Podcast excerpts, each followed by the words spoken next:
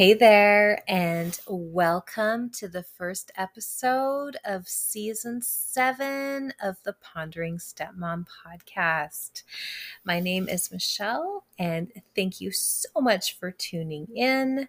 I had no idea that I was going to do this many seasons of this podcast, and I may never make any money doing this podcast. Um, but honestly, I just absolutely love it. I love the cathartic feeling of reading other stepmoms' feedback and, you know, taking in their comments and thinking about what they've said and relating that to my own journey and experience and just really just uh, allowing other stepmoms to feel heard and also learning things on my own personal path from that is pretty cool.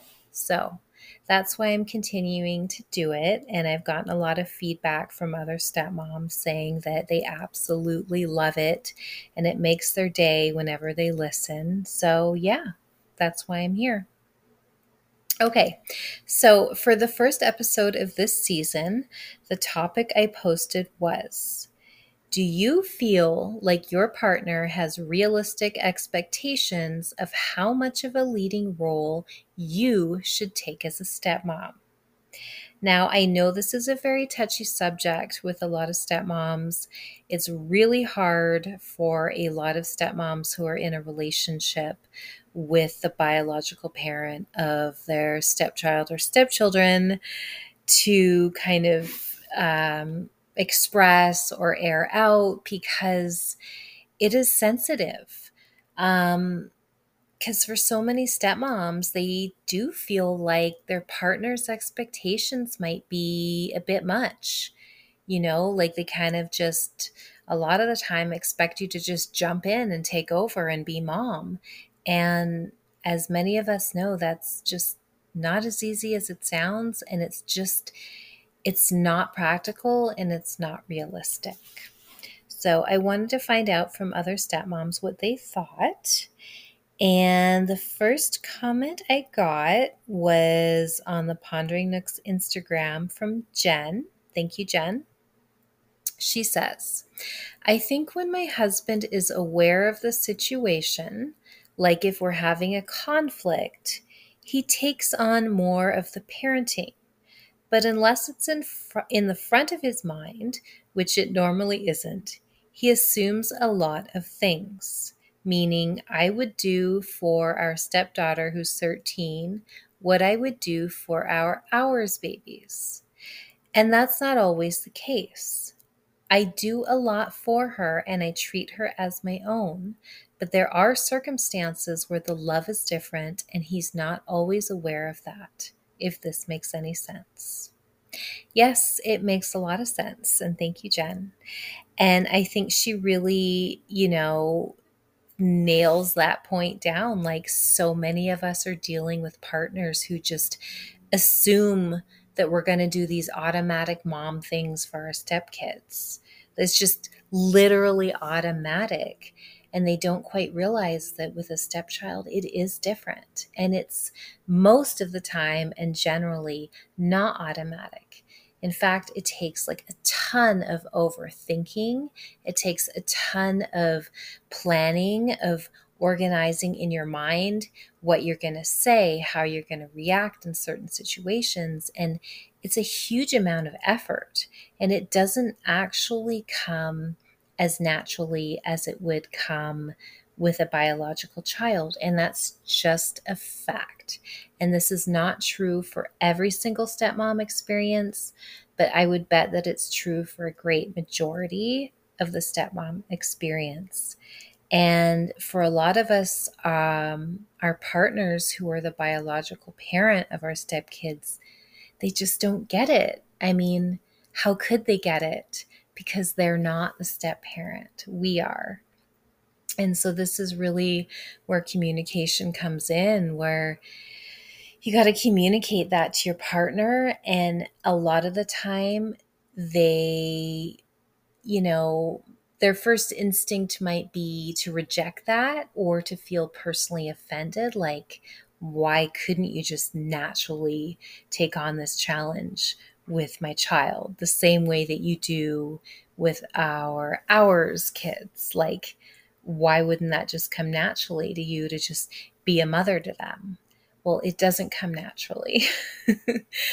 Um, and for a stepmom most of the time with her stepkids it does take time and it takes building trust and it takes building those relationships in order to get to the point where you just have that sort of natural instinctive thing. And I can tell you that it probably took me a good six, seven years to have that with my own stepchild. So, yeah, thank you for that comment. I appreciate it a lot.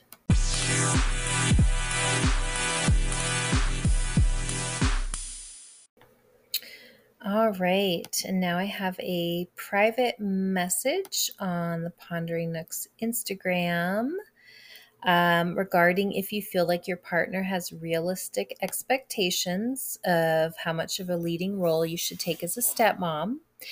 And the stepmom said, No, he doesn't. He wants me to be mom all the way because their mother is high conflict and incapable and a full blown narcissist. I've been begging him to allow me to renegotiate my stepmom duties, but he just doesn't get it. My presence is triggering the oldest to recognize just how little her mom actually does. It's caused so much tension and manipulation to transpire. I don't know what to do anymore. Thank you for that comment. And I appreciate the struggle that you're going through right now. Oh, there are a lot of partners out there um, who do expect their stepmom partners to just sort of jump in and sort of know what to do.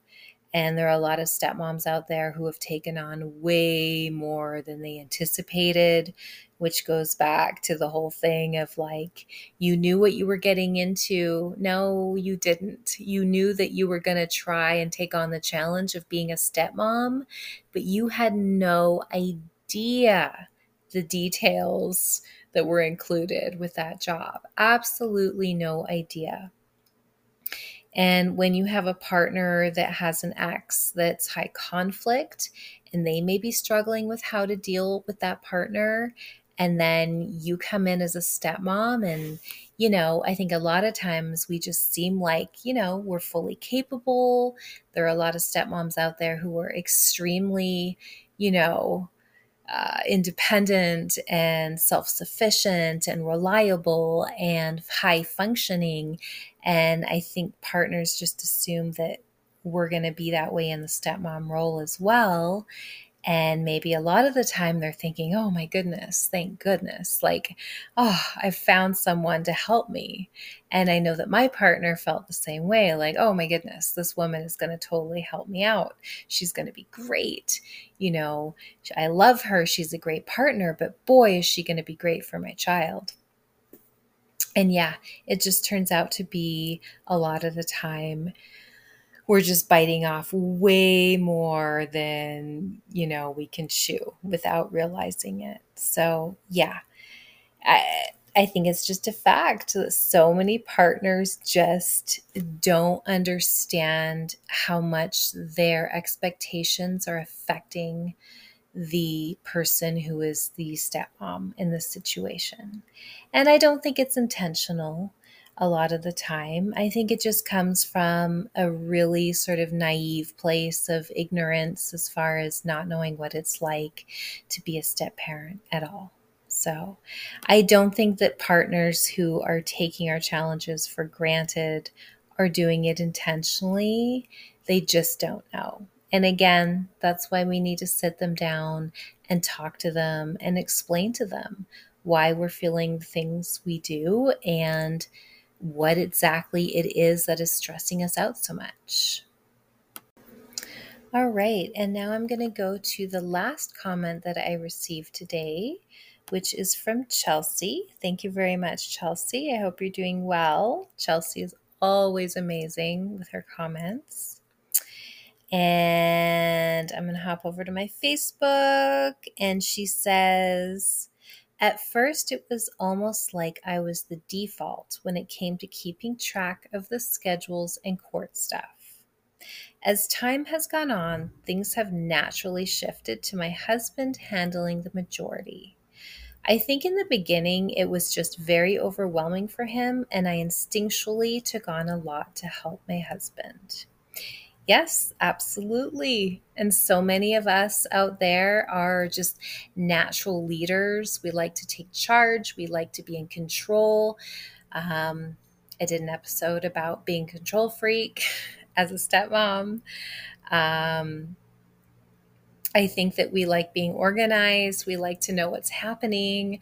Personally, I love structure and routine. And I kind of just dove straight in with all that stuff as a stepmom. And then over time, maybe five or six years later, I was finally like, okay, uh, why am I doing all this? And why aren't you dealing with this as far as my partner? Um, so, in a sense, my partner's expectations were really set up by my overambition to just be like the most amazing, organized, perfect stepmom ever. So, I mean, I can't fully fault my partner for that because I kind of participated in setting up those unrealistic expectations. Um, and I think it really comes down to, in the end, is we kind of have to take control over what is doable for us without making us feel insane and then communicating that to our partners as far as expectations. You know, like I'm good with handling XYZ, but when I reach a burnout point, you're going to need to take over. Like, I'm fine with helping with this stuff. And yes, I've signed on to be a stepmom and I have an expectation that it's going to go this way or that way. And it may not end up that way. So, when things get crazy and things get hairy, you're going to need to jump in because at the end of the day, you're the biological parent. And that's a conversation that I wish I had had with my partner, uh, that I wish I had had the foresight to have with my partner um, before several, several years went by where I was just overextending myself to the point of burnout. So that's why I'm doing this podcast. That's why I'm talking about these things because maybe there's a newer stepmom out there who can hear this and and take it and implement these things earlier. Um, hindsight is 2020. I have learned so much throughout my journey over the last 13 years um, that I want to pass down the wisdom that I've learned. And maybe there's a stepmom out there that will only reach burnout a year or two in rather than six to seven years in, like I did. So there's that. So that is all the feedback I got. I know that it's still summer. I know that people are still on vacations. And for a lot of people, around the world or country. School hasn't started yet. Um, for our kids, it has started. So I was really anxious to do a first episode. I wish I had had more feedback. I wish I had had more comments, but I know that there's stepmoms out there who don't necessarily feel comfortable commenting, especially on social media. And I do encourage you to private message me um, that works too, and I will keep you anonymous. Um, but thank you to those stepmoms who did comment. And I'm excited for this season. I'm excited for the next episode. And I hope that you all continue to follow me throughout this journey for season seven of the Pondering Stepmom podcast. And of course, you can find me at theponderingnook.com as well as Medium. I have a publication there called I Stepmother. And I also have a publication called I Mother, Self Inspired, and Heart Affairs, which is more about relationships and love and sex and dating and all that stuff. So, yeah. All right. Thanks for joining me. And I will be back next week with another episode. Until then, have a lovely morning, afternoon, or evening, wherever you may be. All right, bye.